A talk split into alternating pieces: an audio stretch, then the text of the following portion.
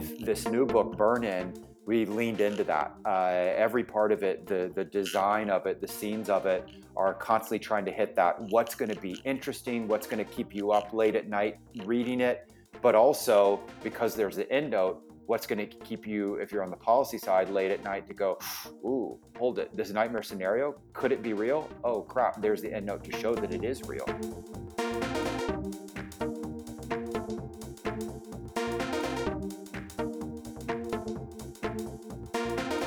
To episode 316 of the Cyber Law Podcast, brought to you by Steptoe and Johnson. Thank you for joining us. We're lawyers talking about technology, security, privacy, and government, and the views we're about to express don't reflect those of our institutions, our clients, our family members, uh, or even, frankly, our pets, uh, from whom we will undoubtedly hear during the uh, broadcast.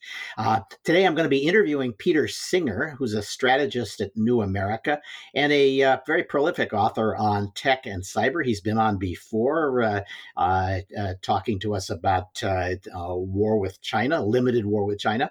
but he's got a new book out called Burn In, a novel of the real robotic revolution. And uh, we'll be discussing with him uh, the genre of useful fiction that he has uh, pioneered. Uh, he's written this book with August Cole, I should say. And uh, joining me first for the for the news roundup will be David Kris, uh, co-founder of Culper Partners, formerly in charge of the National Security Division at the Justice Department. Mark MacCarthy, who's a professor and senior fellow at the Institute for Technology, Law, and Policy at Georgetown University. Nick Weaver, senior researcher and lecturer in computer science at UC Berkeley. And I'm Stewart Baker, formerly with NSA and DHS, the host and chief provocateur uh, for today's program. Uh, so why don't we jump right in? Uh, uh David, um, FISA uh, goes from disaster to disaster. Uh, we're now, uh, what, uh, close to three months without having renewed the authorities that uh, expired earlier in the year. Um, and the Senate managed to sort of do its duty and yet uh, create a new perils of Pauline for the statute. Uh, uh, where does this stand now? Yeah, um, it is not clear how this is really going to play out. Just to orient folks, there are three provisions of FISA that have lapsed concerning roving surveillance, uh, lone wolf terrorism surveillance, and the business records provision has reverted to a much earlier and narrow version. And amazingly, there's there's actually pretty good bipartisan consensus on what to do with each of those three provisions, and that is to renew them, but to end a particular use of the Business Records Authority to collect call detail records on an ongoing basis. But the reason things are so strange uh, is because the renewal of those three authorities on which there is consensus has been a vehicle for uh, raising a whole bunch of other issues uh, on which there is not the same level of consensus, chiefly concerned with accuracy issues and the use of FISA against political campaigns coming out of the Crossfire Hurricane investigation by the DOJ Inspector General and some follow up work he did finding what looks to be widespread problems in the accuracy of FISA uh, applications by the FBI in all kinds of cases. And just a, an enhanced caveat, uh, building on what you said about pets and the like at the beginning, Stewart, I, I was the amicus curiae for the FISA court on the FBI's accuracy issues there uh, that generated a little bit of controversy, at least before I filed my brief criticizing the Bureau. And so I ought to just say here for sure, in case anyone had any doubts, that not only am I not speaking for pets, but not speaking for the court or in a capacity as amicus or for any of the other amici. Um, so there's been a long back and forth now between the House and the Senate about how to adopt new restrictions that uh, address some of the concerns around accuracy and use of FISA against campaigns or in other sensitive cases. Um, amazingly, there was pretty good bipartisan consensus in the House a while back with Attorney General Barr, Representative Jordan, and Representative Nadler. So, a, a pretty wide range from left to right politically, all supporting the House bill that passed a while back. Um, now, the Senate has passed some amendments to the House bill. Uh, strengthening and expanding some of the uh, some of the provisions, and DOJ has said publicly that they oppose the Senate version. Um, and whether they will really go to the mattresses on it and, and sort of, you know, push for a veto or or what or whether they will get it if they do is is less clear at this point but they came out with a pretty strong unequivocal opposition. So what happens next? It goes back to the senate. Maybe it goes to a house senate conference committee. Something's going to have to get worked out um, but we're not there yet and meanwhile the authorities are down and doj has complained that the uh, lapse has affected their ability to do investigations and just this morning we have a, a reminder of the risks of terrorism as the Attorney General and Director Wray had a press conference about the Saudi uh, uh, Air Force pilot who shot people in at the Pensacola Air Base. He now uh, has links to Al Qaeda in the Arabian Peninsula uh, that were found when the Bureau was able to crack his uh, iPhone. Yeah, so there's a, a lot there. A, they, they, cracked his iPhone. They, they, cracked his iPhone by, uh, um, uh, even though he had shot it uh, in, in, an effort yes. to make sure that it couldn't be crack, cracked. Um, and they've apparently cracked it in the last few weeks, uh, which means that Apple's uh, contrived inability or unwillingness to cooperate in cracking the uh, uh, the iPhone delayed the investigation of an Al Qaeda connection to an act of terrorism on U.S. soil for several months. That is more or less what the attorney general said uh, this morning, just literally a few minutes ago in his press. Uh, God bless him. I'm I'm I'm channeling uh, William Barr, which is you, uh, uh, know, Stewart, all things considered better than than average. right, uh, and and so you know that is going to sort of be an overlay i think for for some of these concerns here. I mean the the issues really are in the number of cases uh, in which the amicus would be expected to participate absent a finding from the court. Um, and i think doj's concern is that uh, the the the senate uh, amendment is really going to slow things down and interfere with the speed and agility that is the government says so essential here and so forth. Anyway, that that's the what I think is going to be the gist of DOJ's objection, and that kind of objection is particularly trenchant historically in the context of terrorism investigations, which can move fast. So. Um, you know, with this Pensacola overlay and more broadly, you know, it, it's not clear to me how this is going to play out. Um, one thing I think is for certain is that no matter what happens, whether they do pass legislation or uh, with a lot of extra conditions in it, or whether they don't, um, this is going to be sort of a, a fairly long-term issue. This is not going to get squared away and buttoned up really in the next few weeks or months. This this thing could go on for a while, uh, with the fallout, you know, extending well into next year. Yeah, it's it's uh, it's a shame. I I, I think um, Congress doesn't do uh, conference committees anymore. Apparently, uh, yeah. Uh, there there must be some power dynamic that is served by getting rid of conference committees, or maybe they, they can do so like an informal. yes, uh, and and the leadership gets to decide all those questions rather than handing it off to uh, conference committee members. maybe maybe that's what's going on. but in this case, this kind of ping pong game uh, yeah. has not served us well. And I, I, I will, I will say uh, um, that uh, whatever value there may have been to putting national security authorities through sunset provisions is almost certainly gone now. It was it was the product of a of a time when there was a substantial middle to uh, to Congress, and you could expect that that Congress would want to do the responsible thing. Um, but in the current situation, where uh, there is more and more partisan uh, uh, bickering, and where everybody is using these sunsets not to talk about the substance of the provisions that are being renewed, but about other things, basically we've got we've got a hostage. Uh, how much ransom do we want? Uh, uh, and uh, that kind of thing might have been predictable when sunsets came along, but it's now utterly guaranteed, and it means that uh, we are taking some of our most valuable and important authorities and saying, "Hey, how about?" Um, holding them up for ransom every five years at the hands of whichever extremist wing of Congress uh, is currently uh, exercising influence. It makes no sense. Yeah, you know, Stewart. Let me just say a couple of things on, on top of that. The first is that you know obviously these these sunsets were enacted mainly as a power distribution mechanism between the two branches, legislative and executive, with sort of the default, which is always the easiest thing, meaning the authorities lapse, and that would shift power to the Congress and away from the president. It has produced the results that you just described.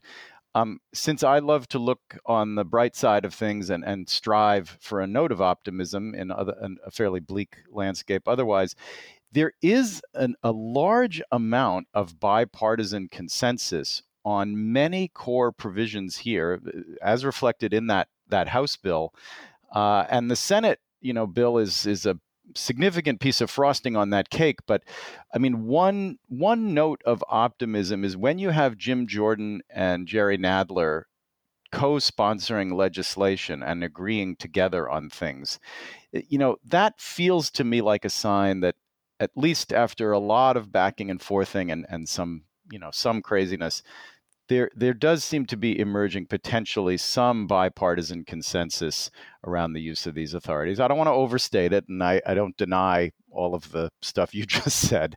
But for people sort of looking uh, uh, for the long run about how these debates may play out, there is at least a kernel of potential bipartisan consensus that could, if it's well fostered and, and given care and feeding and attention, possibly emerge, um, you know, over the next several months or years, and and maybe that could be a sign that things could get better ahead. I'm not going to put uh, a lot of money on it, but but I do note it as a potential kernel of something that could grow into something broader if it's treated correctly or it could die tomorrow because apparently the privacy groups are have gone in to say, "Hey, you know, there was a, a an amendment that we lost by one vote in the Senate. Let's put it in in the House and make the Senate vote on it again." Uh, well, Stewart, so, you are right, and uh, then the ping pong game will continue through the for a long time to come. You are, I, I can't deny it. All right. Uh, decoupling proceeds apace. Uh, there were a lot of developments involving um, chip manufacturing and uh, um, Huawei uh, and the, uh, the, the effort uh, in the part of the U.S. government to decouple uh, uh, from China and to ensure that there's a U.S. supply chain for chips. Um, I think the the one thing that is worth that, that I'll start it out with is the Commerce Department has now released uh, or finished a uh, an export regulation that says you can't use American software and chip manufacturing equipment to build chips for Huawei, essentially. Uh, uh, and now there's a there's a long history here. Uh, uh the U.S. government uh, uh, dominated chip manufacturing equipment. This is the stuff that goes into the fabs that makes the the, the chips. Uh, and in order to en- encourage export sales of that equipment, they allowed people to move the um, uh, equipment to places like TSMC in Taiwan uh, and uh, said, and um, you can apply export controls, US export controls on the product rather than on the uh, equipment. Uh, and that rule more or less worked. Uh, but when the Trump administration started looking at ways to squeeze Huawei a little harder than they have, they said, uh, we we need to tighten up that rule. And the problem from the point of view of US industry was that might make US chip making equipment less attractive. It, it might have an impact on US chip manufacturers. And it looks as though, and I suspect this is all tied together, uh, the Commerce Department has now said, no, we're going to write a rule that doesn't make any general provisions. It doesn't change any of the general provisions about export controls of chip equipment or uh, uh, chips. Uh, uh, but instead, we're just going to say there's a special rule for Huawei. And I, that was meant to avoid harming U.S. industry, I suspect. and it looks as though they may have also uh, at the very same time, perhaps not coincidentally, reached an agreement with uh, the biggest chip manufacturer and the most advanced chip manufacturer in the world, TSMC, in Taiwan, about building a, uh, a fab in Arizona. Nick, uh, um, eh, what what's the background on that? I don't think we have enough details, but I bet it's just the observation that um, when you're dealing with the high end fabs, your cost is in the building and your personnel cost is very low. The cost, the real cost is the equipment.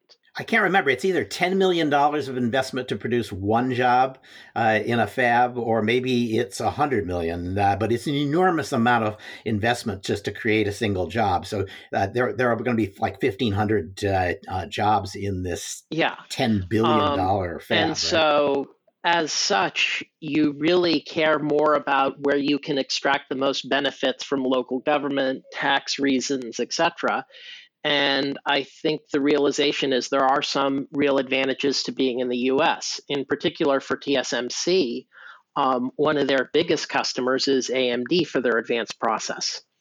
And AMD is a very American company. And so all those stuff would be export controlled anyway. Yeah, so I, I suspect that uh, the narrow relief may have been part of the negotiations. You never know. Um, I'm I, uh, here's a here's a strange fact. Uh, uh, the reason there are so many chip companies, uh, chip fabs in Arizona, because uh, Intel has a bunch of them there, is it's the largest city in the U.S. that basically doesn't have natural disasters. It's not in an earthquake zone. It never gets hurricanes. It barely gets rain.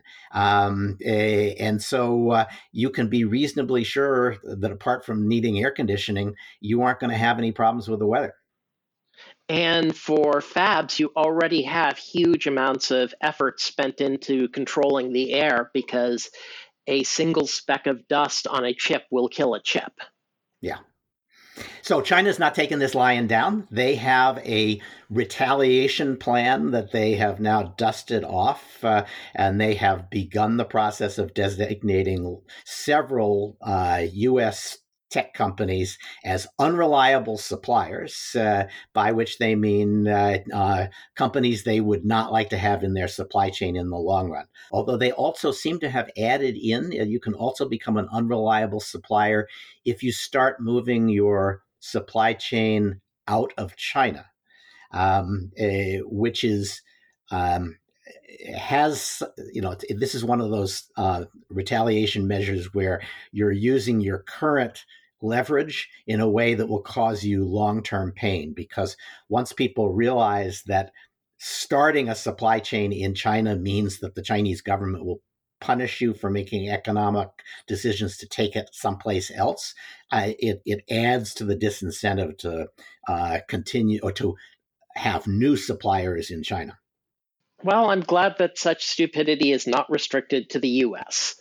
Oh no, we're gonna we're gonna see uh, so much stupidity around uh, chip manufacturing because it's it's like the steel of the 21st century. Every government wants to have it. They pay more than it's probably worth to make sure that they have a domestic industry, uh, um, and it is already a business where the massive investment requirement is the principal disincentive to competitors entering the uh, uh, the market. Uh, so yeah, we're going to see a lot of that.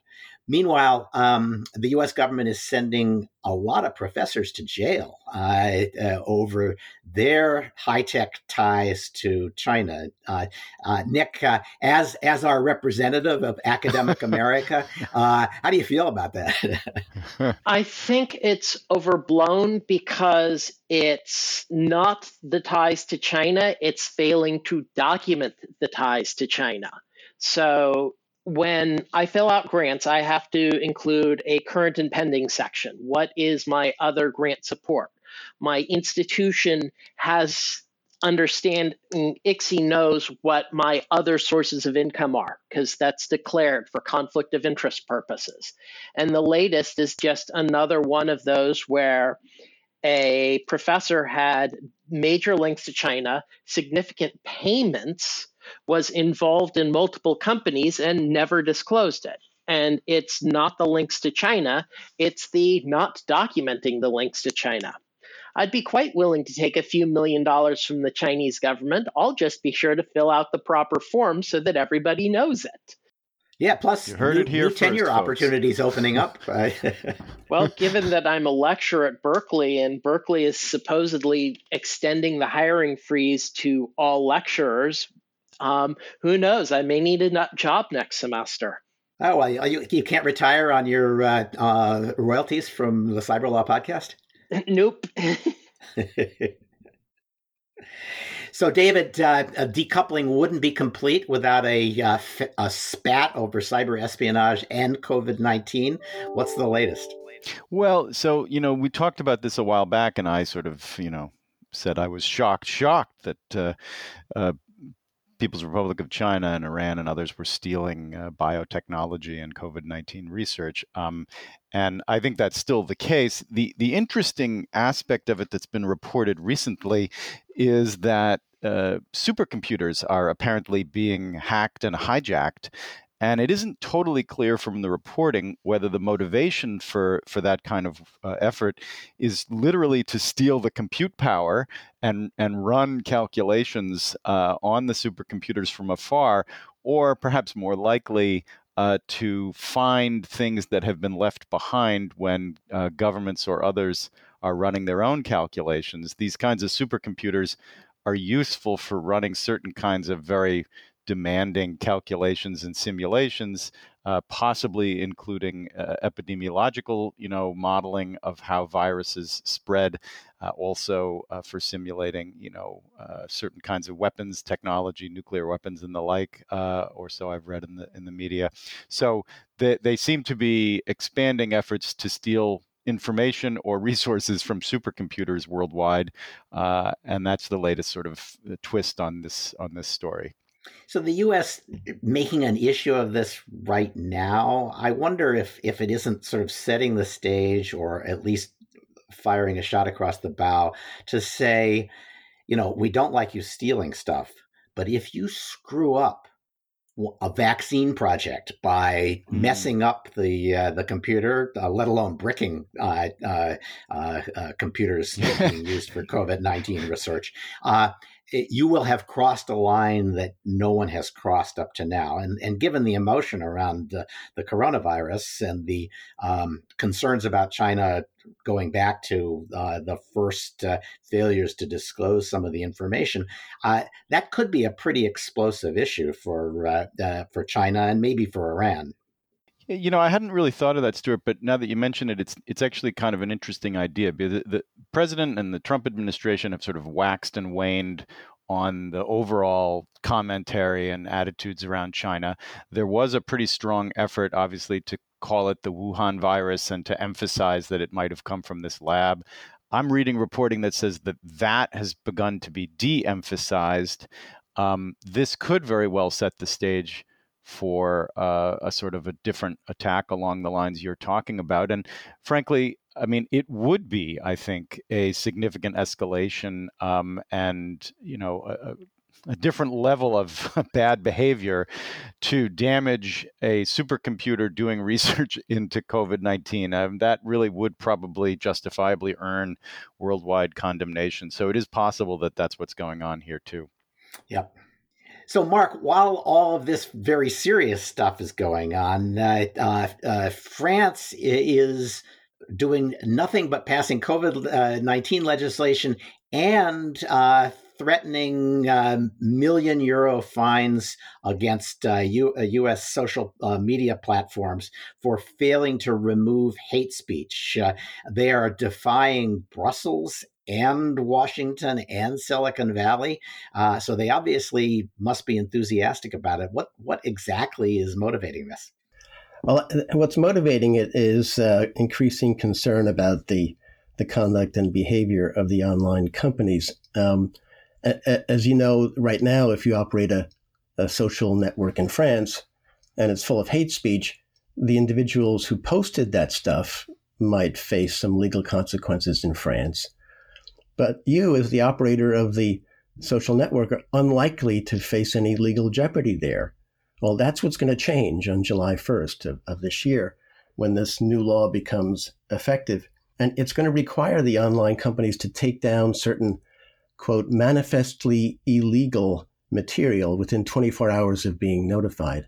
It, it applies to hate speech and material promoting terrorism or child abuse. And the companies have to remove child ab- abuse images and terrorist propaganda within one hour when notified by public authorities. And penalties, as you say, uh, for violations could be as high as 125 million euro. But it's even worse. Um, they could be fined up to 4% of their global revenue if, after audits, the country's audiovisual regulator finds serious and repeated flaws in their content moderation systems. Um, so it's a, it, it's a pretty serious uh, piece of legislation. The free speech advocates obviously say it's overkill. Uh, and and, and this new liability for illegal speech in France will, will undoubtedly get some nasty material off the internet, but at the price of removing some content, perhaps a lot of content, uh, that might be perfectly legitimate speech. But, but the European lawmakers seem increasingly comfortable with that trade off as they generally move their internet policy towards greater content regulation. This is not an outlier. Uh, the law is, a, is a, almost a copy of the 2017 German NetzDG law that also said take down the illegal content within 24 hours. Um, and the, the United Kingdom is moving towards legislation that would put the, a duty of care on internet companies that would also require them to be responsible for illegal and harmful content. The European Union itself is in the final stages of passing a terrorist direct content directive and, and that would require the companies to take down terrorist material within an hour of receiving notice from an authorized government agency. Uh, the French law just basically jumped the gun on that. It took it one step earlier than the European Union was aiming to do it itself.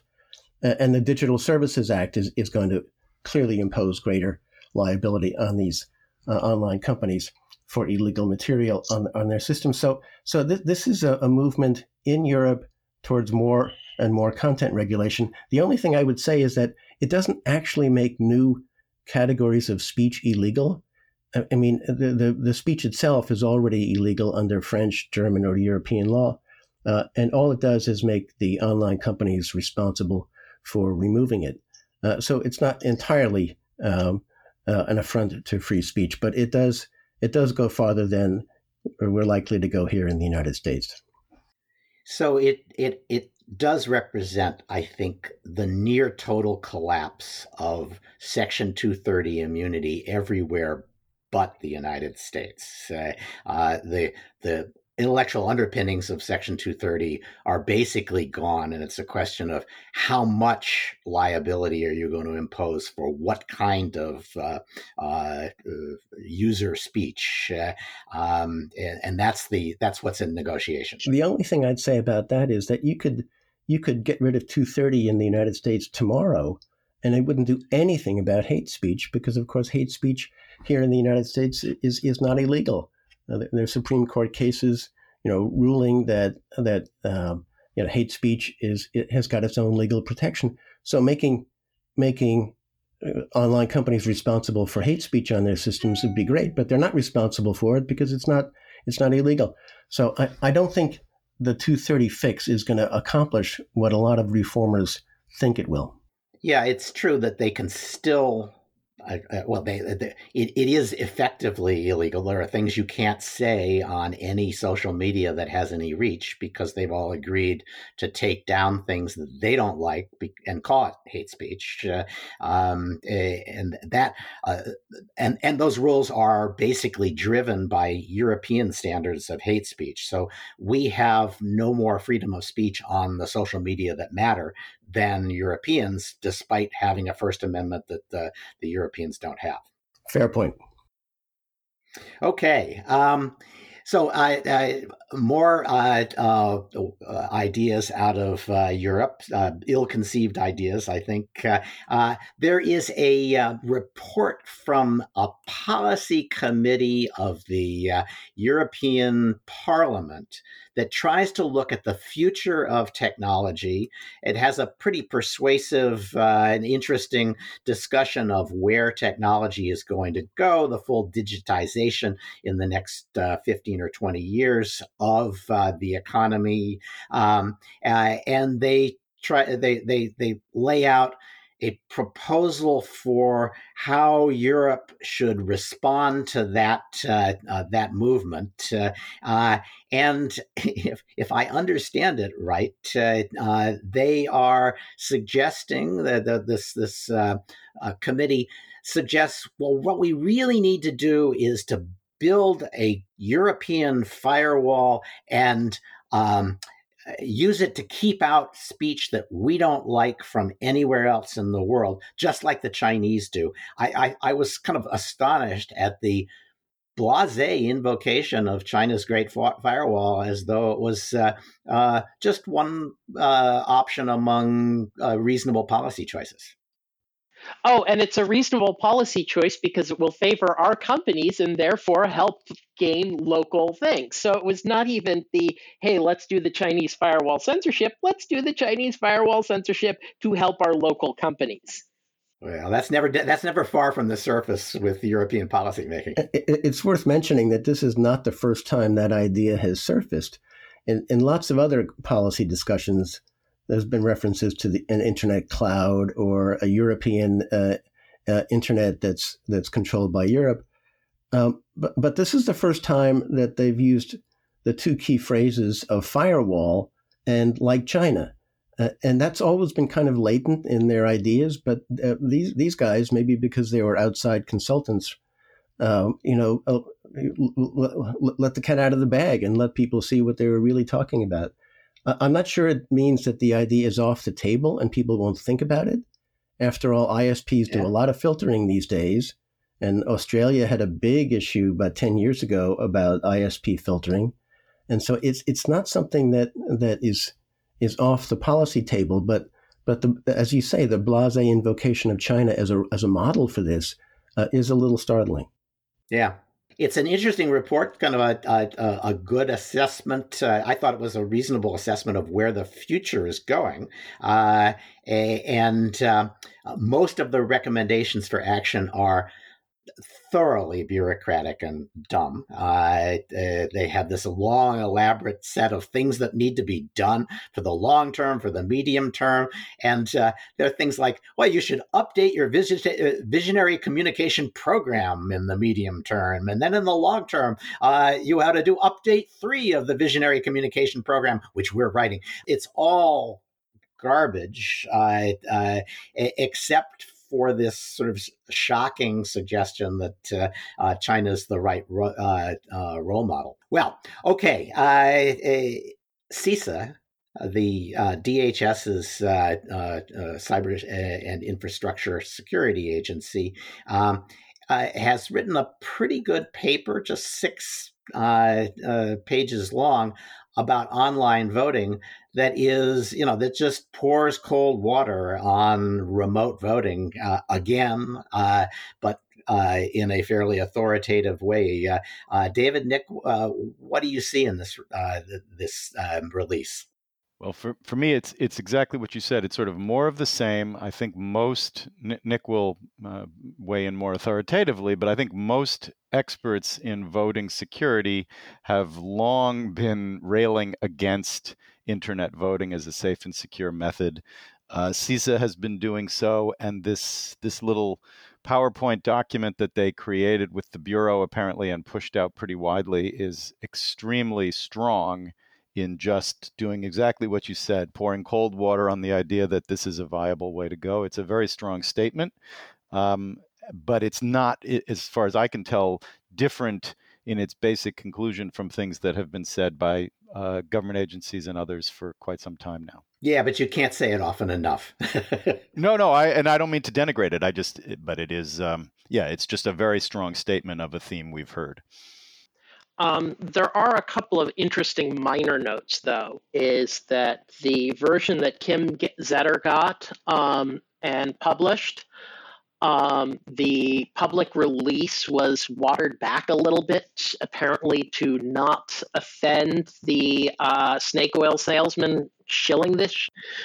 Um, yeah, it was it was about they were they were they they had had a sentence in there that that was really cut, uh, quite conclusively down on electronic ballot return, which is the the full vote on uh, uh, online thing, uh, and they yes. took that sentence and out.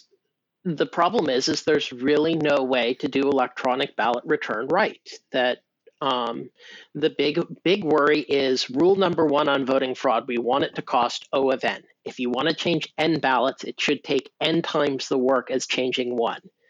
And electronic return fails that number one test. Yeah. Yeah. Scales too easily. All right, let's do let's do some uh, relatively quick hits. Uh, uh, uh David, uh, President Trump extended the Telecom National Security Executive Order. Um, yep. Uh, this is it, he didn't change it; he just extended it. Nope. So, the, is there any news in that? No, it's just carrying on the IEEPA order that he issued before. It's targeting Huawei and ZTE, but there's also some licenses granted that create an exception. So it's it's sort of the expected thing to carry it forward. Yeah, that executive order could turn out to be very important over the long run. Uh, I'm sort of surprised that uh, it requires uh, uh regular uh, uh, extensions. I guess that's IEEPA, so maybe that's the answer. He has to redeclare the emergency. Yes, that's right. Well, I think we can. I, I, think no matter who wins the election in November, that emergency will continue through 2025 and beyond. Uh, yeah, I, I agree. I, I've actually been doing some thinking about that, and I, I, I, around the continuity of national security policy, no matter who wins the election. And this is an area I think that's going to be pretty stable. okay, so this week in bashing NSO, Nick, take it away.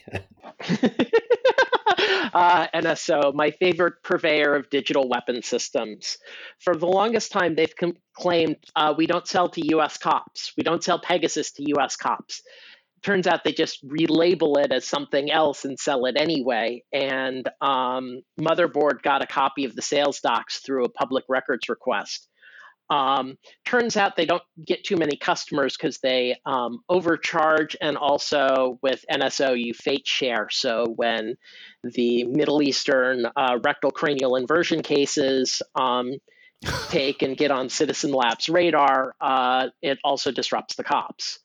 And then there's this story about some officials in Ghana being prosecuted for having done business with them. Um, this was probably real. Well, I, I looked at that, and and, and, and, and you know, uh, you you might say NSO is overpriced, the, these officials didn't. They thought, oh, why don't we buy it for a million dollars and then charge four million dollars to our government, which is why they're going to jail. It looks like. Yeah, nothing like a little bit of embezzlement to uh, add to your uh, jail time. All right, and um, if you're a celebrity, uh, uh your uh, your data is at risk from a compromise of a law firm. Uh, uh, this is, uh, uh you know, for uh, uh, lawyers, this is pretty scary. The firm was Grubman Shire, which represents a bunch of A-list celebrities: Rod Stewart, Lil Nas X, who ain't on my A-list, but must be on somebody's. Robert De Niro. and uh, and they they also claim they have stuff that references President Trump, but they they released some stuff uh, uh, that references President Trump, and it's uh, it, it's totally boring. Uh, it's just people saying, uh, uh you know, can I get on Celebrity the Celebrity Apprentice and things like that. Um, eh, so I'm not sure they have. They claim they have more that'll be more interesting, but uh, this this is a ransomware outfit that is uh, saying we've locked up your data We'll give it to you, but we're going to release all the confidential information about your clients, which would be pretty scary for both the law firm and the clients if they had embarrassing legal problems that they managed to uh, navigate with settlements and NDAs. So, uh, there may be more to this story as we go on, um, and then there'll be lawsuits against the um, the law firm. I, I predict. I guess we're obliged to continue to cover cell phone COVID 19 contact tracing, but I'm really beginning to think that this whole Google Apple thing, uh, and maybe the whole idea of using cell phones to facilitate contact tracing has jumped the shark. Uh, uh, the people who have done the most contact tracing and have apps that have been most widely adopted, uh, countries like Iceland, countries like India, uh, are not using uh, the Gapple solution. They're insisting on getting GPS data. Um, they they say, yeah, it's not that helpful. Um, and uh, and so uh, and meanwhile, Google and Apple have managed to kick off a giant privacy fight where there probably shouldn't be a privacy fight by being so stingy and um, engineer focused in their uh, uh, design of this thing to the point where it isn't worth very much and everybody thinks it's going to invade their privacy. I'm just not sure that anybody's going to adopt the Gapple solution once it gets uh, uh, gets released.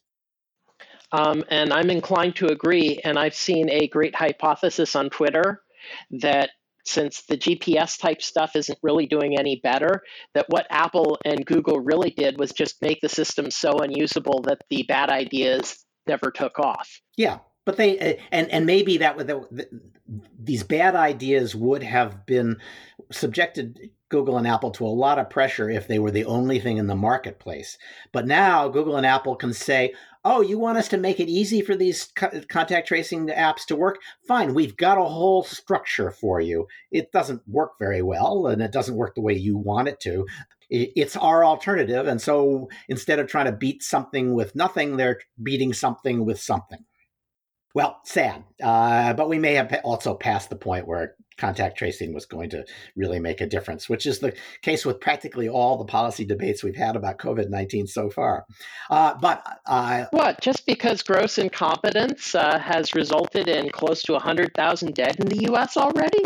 Uh, you know, I uh, you know I'm I'm increasingly of the view that uh, uh, the Chinese could have told us everything right up front and we'd still have 100,000 dead. Uh, the CDC could have designed better tests faster, and they still wouldn't have gotten to market in time to, to produce what the testing we need, and we'd still have 100,000 dead. We could have, uh, uh, you know, uh, a President Fauci, and uh, we'd have 100,000 dead.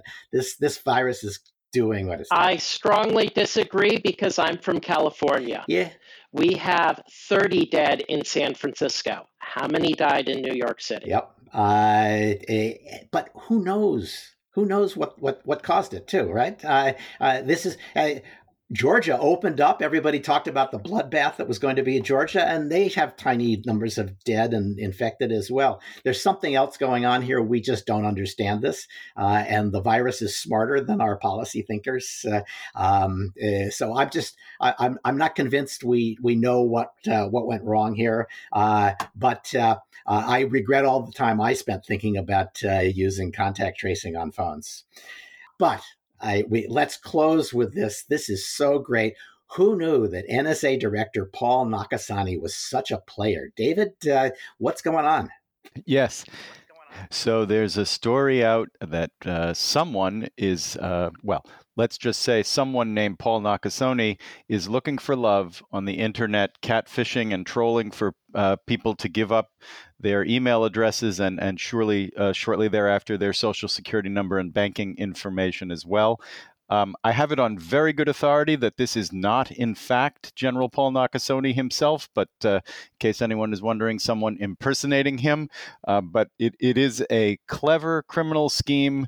Um, and it, according to the reporting, you know, a couple of people thought seriously about responding uh, to this uh, this lovelorn four star general uh, trolling out on the internet. But um, so if you do get such an email, don't fall for it. It's not him. You can you can look him up. he he has to be the hottest NSA director in recent memory, right? uh, I, am not saying that's a oh, high bar. I I have served multiple NSA directors, and I'm not going to take a position on hotness across any of them.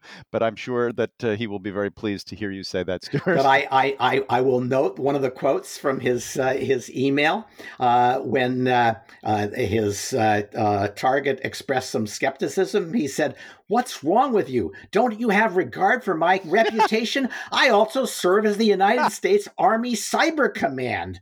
So I see no reason why you're right. still saying rubbish. Dual hatted. Yeah, you know, exactly. Yeah, you know, uh, uh, women just love those dual hatted guys. Thank you all for that. Uh, We're going to turn to Peter Singer, uh, whose book with August Cole is called Burn In, our novel of the real robotic revolution. Uh, this is not the first uh, uh, book of its kind, and we'll talk about what kind it is in a minute. Uh, um, uh, uh, Peter uh, has also been on the Cyber Law podcast to talk about his first book, uh, Ghost Fleet. Uh, and Peter, why don't I just start with the question what kind of book is this? It's a little Tom Clancy and it's a little policy wonk prescription. Yeah, so it's a cross of a novel and nonfiction. Uh, so you have the story of an FBI agent hunting uh, terrorists through the streets of a future Washington, D.C.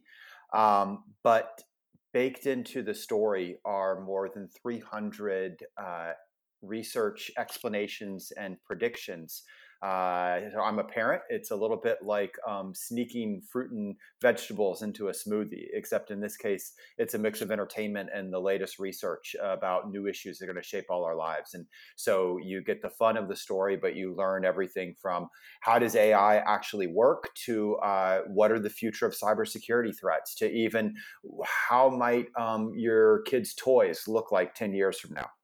Yeah. So uh, you, you, in your note to me, you called it useful fiction. Is is is it? Um, it, and it, it is one step back from Clancy, who was much more plot driven and much less interested in describing stuff. Although he did spend, you know, uh, ten pages sometimes describing cool new technology. Well, we got to be clear whether we're talking about early or late Clancy here. um, no, so let's uh, this. It's um, first you judge it on the, the, with useful fiction first it, it has to be good fiction. You have to have a, a, a great fun story. You've got to have compelling characters. You've got to um, make sure that people want to keep on the ride. But what makes it useful is that um, and different from clancy is that you got to show your work so uh, it actually comes with the endnotes to document everything that's there. That also means that there's the um, no vaporware rule. Every single technology in it, every single uh, place, uh, even the types of attacks that play out, all are drawn from the real world and have, just like you would in a nonfiction book, the endnote um, to prove so. Uh, and so you've got this this dual journey in building the book, um, where you know we're creating a I, am just really excited to share the main character uh, at the center of it, Lara Keegan. She's a bit of a badass, um, but also you've got a villain who's going after IoT vulnerabilities that as listeners of your show are very familiar with, are real, are there, and it's going to change the nature of cyber threats. But you have uh, these 28 um, pages of endnotes uh, to document it. And so on the nonfiction side, you're doing everything from um, pulling up vulnerability reports to doing interviews of uh, water systems engineers from Washington, D.C., uh, who you know will tell you things that uh, really is quite spooky when it comes to the vulnerabilities that are baked in right now. Well, so this is not this is not the only two works you've done here. You also did an introduction to the uh, Cyber Solarium Commission's report that was only I don't know three or four pages long, uh, but was a similar kind of glimpse of the future uh, uh, uh, in a relatively, you know, kind of scenario friendly uh, um, uh, description of the future. So this is clearly a niche that um, is serving you well in terms of your policy influence. That opening to the solarium is actually drawn from Burn-In. So you have uh, essentially a first for both U.S. government documents and science fiction uh, when they're coming together in that way.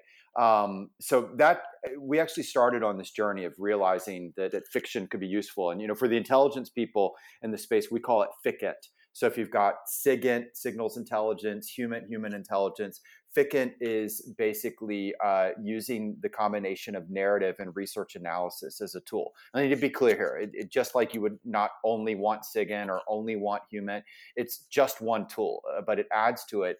And um, it's a tool that uh, has value for a variety of reasons. Uh, the research shows that people are, um, uh, it has an effect on them uh, in terms of uh, the in a world of complexity. It's a way of sharing research that people connect and understand. Um, they call this synthetic environments. The second is that um, it's more likely to be read.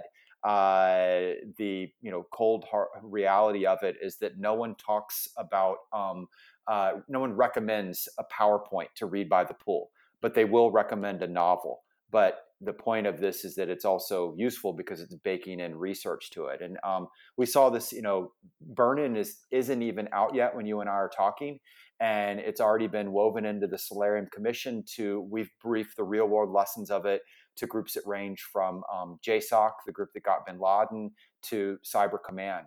With our prior book, Ghost Fleet, uh, you know, I, will put it this way: I've I've actually been on your show and talked about both fiction and nonfiction.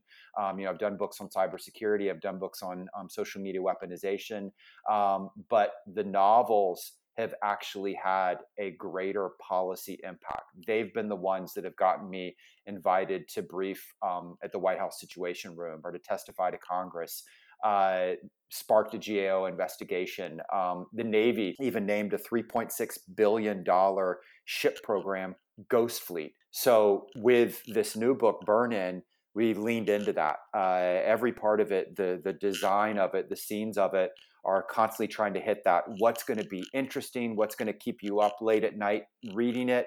But also because there's the end note, what's going to keep you if you're on the policy side late at night to go ooh hold it this nightmare scenario could it be real? Oh crap there's the end note to show that it is real. So uh, I, here's a question that i wasn't expecting to ask but uh, do you do paid placements? Do you have a, a, few defense contractors who come around and say you no. know for $20000 you could include me in your next book uh, I, I, I, if you'd like to rep me, but no, no, that's not um, how it works. It's actually the opposite. Is um, uh, the no vaporware rule and the pointing out vulnerabilities actually sometimes makes people uh, really mad um, vaporware, you know, too often in the real world, and and also um, in uh, you know whether it's marketing pitches or uh, military or intelligence community war games, you know, they they often kind of wave their hands and they come up with something that's that's fictional, and we're like, no, no, no, we can only pull from something that's already out there or already at prototype stage. And it's the All same right. thing in terms of um, a vulnerability. You know, everybody wants to talk about their latest wonder weapon. We're the ones going, well, actually, here's how someone can hack it. So let me uh, let me challenge your your your your claim of having done the research because uh, I thought the, the the the most amusing uh, use of AI on autonomous vehicles uh, in the uh, uh, the book was the suggestion that drug dealers would use little um, submersibles that would uh, deliver drugs to people through their sewage pipes and pop up the drugs in their toilet. Uh, uh, is there actually something underway that would correspond to that uh, uh criminal enterprise? I'm not sure. In sorry to be clear, that's not what we have in the book. Um, in the book, we actually have drug dealer use of it for delivery via small drones. Um, and that is pulled from, you know, we've seen examples of that everywhere from uh, delivering it into prisons um, to uh, cross border in Europe. And actually, just last week um, down in Arizona, uh, Border Patrol got a drone that uh, caught a drone that was being used to move um, uh, amphetamines across the border back and forth. Is kind of so. Um, I'm going to uh, challenge now, you on that. In, in I, the I, book, in the book, though, the there is a character who says, "Okay, she's observing everything that's happening aerial." And she says, you know what, we need to instead go underground. Uh, and that she, if she was she was in that case, what? So we've not seen drug dealer use. We have seen sewer bots that are used by um, uh, companies as inspecting the pipes and moving things through them that way. And so we've also seen in the military side concern about them being used to uh, move IEDs back and forth. So in the book, in the scenario, you don't have criminals yet doing the the underground. That's true. Yeah, you, you, yeah. you, you talked about it in a slightly speculative way, so maybe that was your uh, signal that it hadn't happened yet. Uh, uh, I thought it was fascinating and and and quite smart. I mean, sure, everybody everybody has a uh, um, a connected device that they never thought of as uh, uh, part of the intelligent network uh, uh in their home. Uh, and uh, yes, you could use it to deliver IEDs very personally and up close to to people. Let me step back and talk about the things that you you do predict. I think it's fair you to say that you think that the robotics revolution is going to produce mass unemployment uh, for people in retail, people who engage in physical labor, and I'm sure this this broke your heart for lawyers. so what we did is actually created a, a, database of every single job automation report that we could find out there.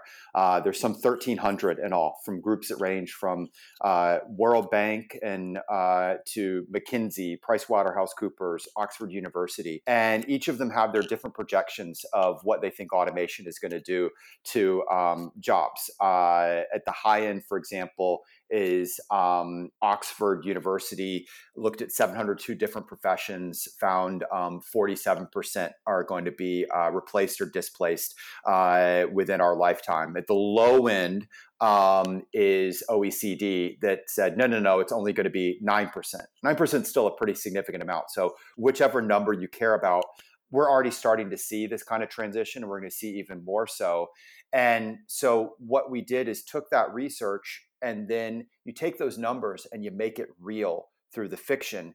And so the main character's husband is um, a contract lawyer. Uh, and that's a way of one illustrating how the data shows that it's not just going to be you know blue collar jobs like factory workers or um, truck drivers that we're seeing it in other professions. We've actually seen it uh, in, a, in, a, major way towards um, uh, paralegals already.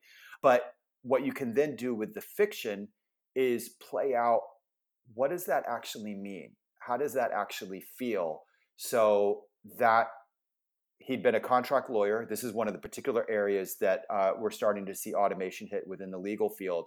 Um, he did everything right. Went to uh, good school, got good grades, got good paying job, and then he's bottomated. And at the start of the story, he's working remotely from home, doing gig work uh, something a lot of us feel like right now in, in coronavirus land. And so it, the issue is not just the number, it's what you can play with the fiction is how does that hit his self identity? How does that hit his marriage?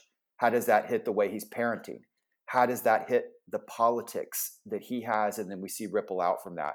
And so to me, again, that shows kind of the value of the back and forth of doing the hard work of the research but then you can carry it across rather than in some you know 100 page white paper that no one's going to read you can carry it across through a novel and also sort of hit the emotional side. Yeah, I, I thought that the one of the nice moments in that in the book was when uh, uh, the uh, the the super corporation that uh, uh, employed him for this these gig jobs uh, um, out of the blue sent him iron pills because they thought that uh, he uh, was in need of an iron supplement based on his performance. So the kind of uh, AI enabled super paternalism that comes along with um, what are essentially uh, not very good jobs uh, is is all wrapped up in a personal story and it also hits one of the the themes coming out of it is this um, question of uh, the future and the technologies that we're developing and, and applying into it is the very thin line between utopian and dystopian views of the future. Uh, and so, on one hand, you know we get all of these you know great ideas on uh, how we're going to make people's lives better and we'll gather this data and you know i thought that's actually where you were going with the sewer thing you know one of the creepier technologies to me is a smart toilet but they're putting those into place and they'll monitor your health to they um, they, they, they, they, have a toilet version of facial recognition in japan yeah so and, and, or you think about all the different ways that we're talking about monitoring um, employees and everything from their health to uh, their emotional status. And the same thing, face recognition is being applied in security, being applied in law enforcement, policing. Kentucky Fried Chicken is also talking about applying it into their restaurants to see if customers both who they are and how much they're enjoying themselves. And so, you, you know, on one hand, you see people going, "Isn't this going to be great?" And then, of course, you can also quickly go, wow, this feels very creepy. And it particularly depends on where you are in that society. And that's one of the things that, uh, again, you can explore with fiction is you can look at it from different perspectives. Okay, how does it look from the point of view of the cop? How does it look from the point of view of the citizen who's being policed? How does it look from the point of view of the parent? and um, that to me is a it's a it's a rich theme to run with in fiction you know so this is a different kind of story i am going to plot spoil it's not a robot uprising. There's no you know all kill all humans moment. It's more about what it means to go through this industrial revolution. So it's rich for fiction but it's also something that we're all going to be dealing with in our own identities as you know be it as citizens be it as lawyers be it as uh, parents. So the other pl- the other the, the other the couple places I got off the bus, uh, and the, one of the places I got off, and you can you can tell me if I'm wrong. Uh, sex bots. I just I don't see it. I, are you telling me? I, I, mean, I know there's a lot of money in uh, uh, tech and sex, but really, you think sex bots are going to be a thing in the next 10, 15 years? Uh, so I don't want to get you into trouble at work. So do it on your home computer. so just Google, and as you um, uh, Google it, it will autofill how much do they cost. Um, and so again, not pulled from uh, our own sci-fi dreams, but uh, you have already a market for it. You have already their application into um, strip clubs and uh, uh, even um, uh, dens of other kind of sins. Um, and that is with technology that is not all that great right now. Move the timeline forward 10 years, and yes, you will be in that space. Um, and so, what it what it actually points to me is a, a, a sort of again a, a, theme that comes out of this, whether it's something uh, like sex bots or a, driverless car uh, or whatnot, is that every time you get a new technology, you know, be it with the original horseless carriages or, you know, the topic of the show, computers, you get new questions of law and ethics. Uh, and they're questions of okay, how might that new technology be applied by criminals? Um, we were looking it up. The very first uh, traffic speeding ticket happened in 1896.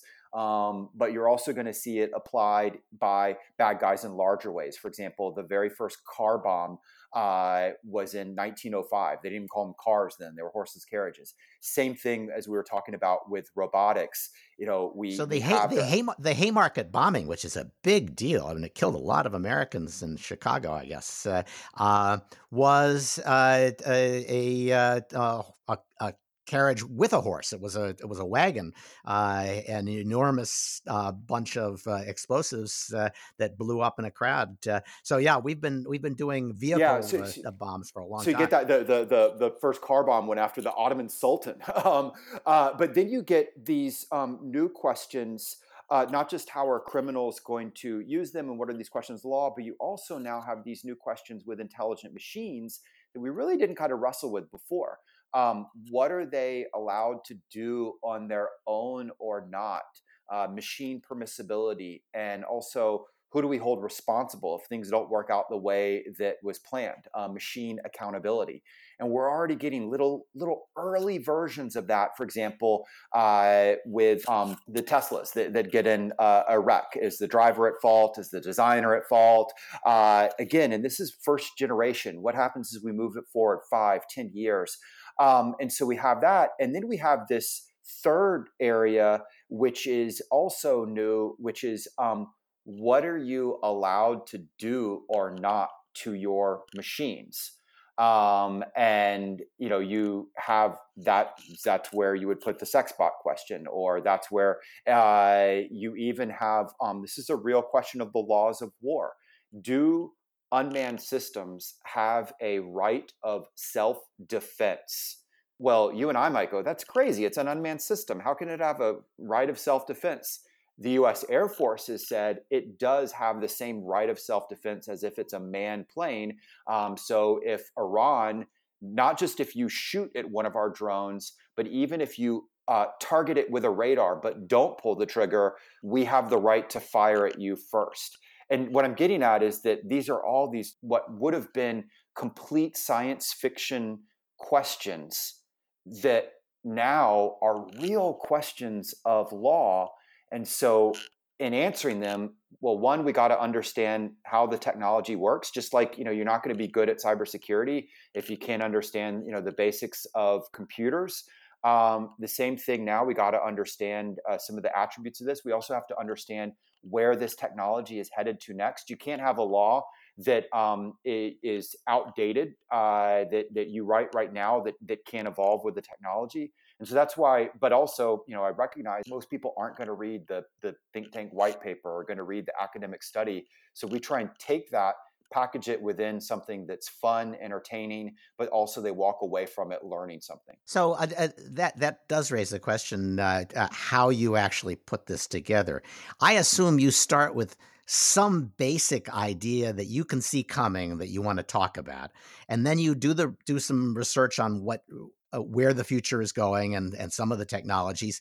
And you st- uh, start asking which of these things can actually turn into plot elements or plot points. Uh, and and uh, you must go back and forth from what the technology the technology you want to talk about and the things you have to say as your characters start doing stuff that you maybe didn't expect uh, um, in the book.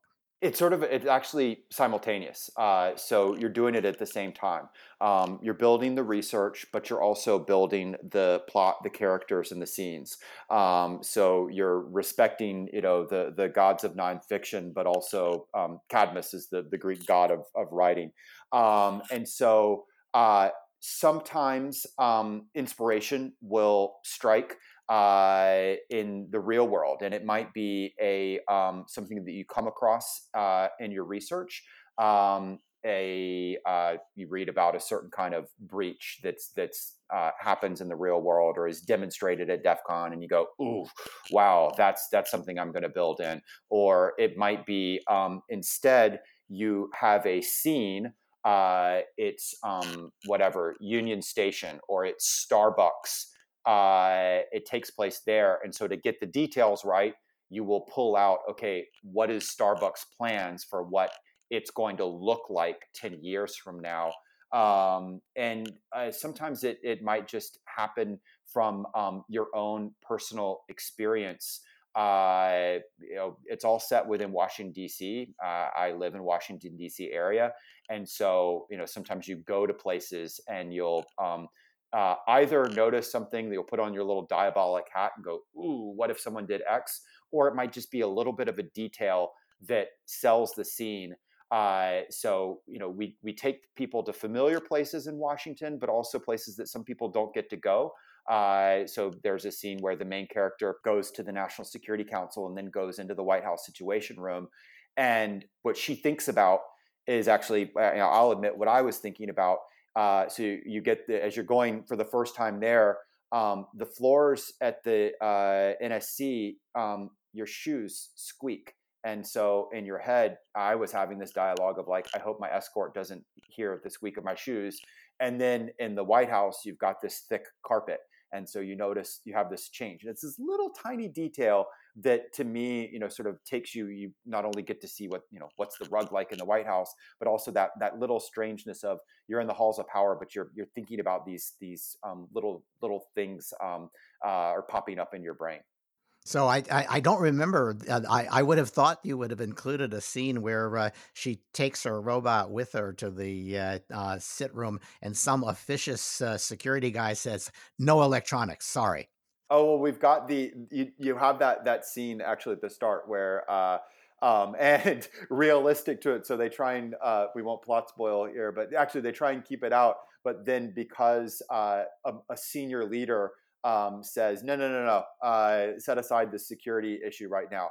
Um, and so that would never ever happen that a senior leader would act in a way contrary to best uh, cybersecurity practices. Yeah, no more than once a day. I, I agree with you. but uh, so uh, last last question on the technology because I I have a, a an interest in this because I actually made a policy proposal that depended on the existence of that te- this technology and I wasn't sure it existed. So let me ask you: neighborhood EMP attacks, right? Localized, relatively localized EMPs that take that brick every computer for a couple miles around. Uh, um, how realistic is that? Is that today or is that soon? Oh man, you're in some major plot spoil area here, so we got to be careful. Again, um, everything comes with uh, a footnote or involved interviews of scientists or weapons engineers to show could be done. Now, EMP um, is uh, interesting because there's this land of vast conspiracy theory over strategic level EMP uh, caused by a nuclear weapon. Um, we it it happened uh, as an inadvertent outcome of uh, the tests um, with you know the early A bombs, um, and so there's this whole like kind of conspiracy theory land over it, and and that aspect. I, we can set that aside. There's a, there's some science in it, but there's a lot of just wing nuttery. On the tactical side, non-nuclear EMP, that is um, definitively doable. Uh, has already been woven into a variety of weapon systems, and um, both by U.S. Uh, also Russia has a system like it, but um, with certain technology, uh, you can do so at home. Um, and but the key is that it has a relatively limited range. So uh, again, um, you can't take out the. It's not a story of the entire you know United States loses it, but you can do it within a limited amount of range, and um, you can even pull the YouTubes to see people doing it at a micro level. Yeah. So I, I, I my my proposal was, uh, if you're uh, looking yeah, for, should, uh, should I t- should should you be confessing this uh, right now? yeah, yeah. No, this was this this this was a paper I wrote on uh, shocking um, uh, responses to unacceptable cyber intrusions, and when the Russians were widely reported to have actually installed. Um, malware in our power systems that could be triggered to bring them down. Uh, uh, and, and that really crossed a line, in my view. I said, well, one way to respond to that is you ship a bunch of uh, EMP uh, devices uh, and put them in offices and warehouses around Moscow and make sure that the Russians can find half of them. Yeah, you know, you haven't, you haven't done anything, but it's a way of saying, you know, uh, we we have a way of responding that will shock you if you actually use those tools, and maybe you should take them out, and and we'll we'll have it all shipped back to the United States. There's two themes that we're playing with, I think, that connect to that. One is the idea that um, there are increasingly capabilities that were once limited to the most powerful of states that not just non-state actors but all the way down to individuals will possess. So if you think about you know the wonders of the internet of things and the smart city uh, as we're baking in all of these vulnerabilities it also means that uh, you might have a scenario where you know plot spoil a little bit a single individual could hold an entire city hostage. The second thing and connecting to uh, i think of the interest of a lot of people on this show is to portray um, the discussions of cybersecurity and some of the scenarios in it, we've gotten a, a little bit lazy, and it kind of always goes back to they might hack the power grid. And instead, we need to recognize that critical infrastructure is in a wider array of areas. And so, this is not, there's no, you know, hacking the power. There's, there's other parts of critical infrastructure that um, we will see threats to, whether it's water, whether it's transportation. And then also, by the way, the threats to the power grid might not be in the story that constantly keeps being told in both fiction and in the policy world. Yeah, I agree with you about the water system. I mean, the, the, uh, the, that cybersecurity is consistently at the bottom. Uh, it's run by people who uh, are work for city government uh, and have a job that nobody respects because they manage to make it work all the time, uh, and so they aren't uh, paid well. Their budgets are likely to get cut, uh, and the the likelihood that they have up to snuff security is close to zero. Uh, all right. Well, Peter, this this was terrific. Uh, um, any last words? Are, when when is the book actually out? Can people pre-order it now? So the book uh, formally comes out on uh, May 26th, but we're in the world of coronavirus, so uh, hopefully everybody's social distancing, and that means they can uh, order it home. Uh, it's available um, you know everywhere from uh, Amazon, Barnes and Noble to there's some great um, independent uh, ways of supporting independent bookstores, um, Bookshop and um, IndieBound. You can buy through those, and it actually supports uh, your local bookstore. Um, people can find out more about it at burninbook.com. And uh, one last fun thing uh, is that on that website they can check out um, the uh, wild range of early reviewers uh, that range from you know people on the policy world side, the former heads of uh, NSA, Cyber Command, CIA, uh, NATO. Uh, at the other end of the spectrum, the writers of uh, shows like Lost, Watchmen, the new Star Trek movies. Uh, and I think it speaks to this idea of um, the two worlds coming together. Uh, so for some people, it's just going to be fun fiction. For other people, I hope they find it useful. That that endorsement wasn't from Paul Nakasone in an email hitting on you, was it? yeah, uh, it, it, it was not. Unfortunately, uh, he has not yet hit on me via um, email. I'll have to uh, wait for that. The novel is uh, Burn In, a novel of the real robotic revolution by Peter Singer and August Cole, uh, and it is a an educational and entertaining read. Uh, Peter, thanks so much for coming on. Thanks also to David Kris, Mark MacCarthy, and Nick Weaver for joining the news roundup. This has been episode 316 of the Cyber Law Podcast, brought to you by Steptoe and Johnson. I have an important announcement for loyal listeners, and anybody who got this uh, far is a loyal listener. Uh, uh, our producer and editor Michael Beaver is leaving us at the end of the uh, at the end of the month. We're really unhappy about that, but uh, uh, that's his choice. Uh, uh and we're looking for somebody to replace him. If your ideal job it's probably only half time, but it's a, it's a, uh, you know, these days, uh, uh, that's a pretty good job. Uh, is would be uh, researching and producing a, a, podcast on these topics. Uh, send us email or comments on, you know, how outraged you are the, by the latest remarks by the host to cyberlawpodcast at steptoe.com. and if you suggest a guest or you introduce us to somebody who ends up as our new producer producer and editor, we will send you our highly coveted CyberLaw uh, mug. Uh, and uh, please go on and rate the show on your uh, uh, iTunes or Google Play or wherever you get the uh, the show because that does make a difference in people being able to find us. With that, please join us next time as we once again provide insights into the latest events in technology, security, privacy, and government.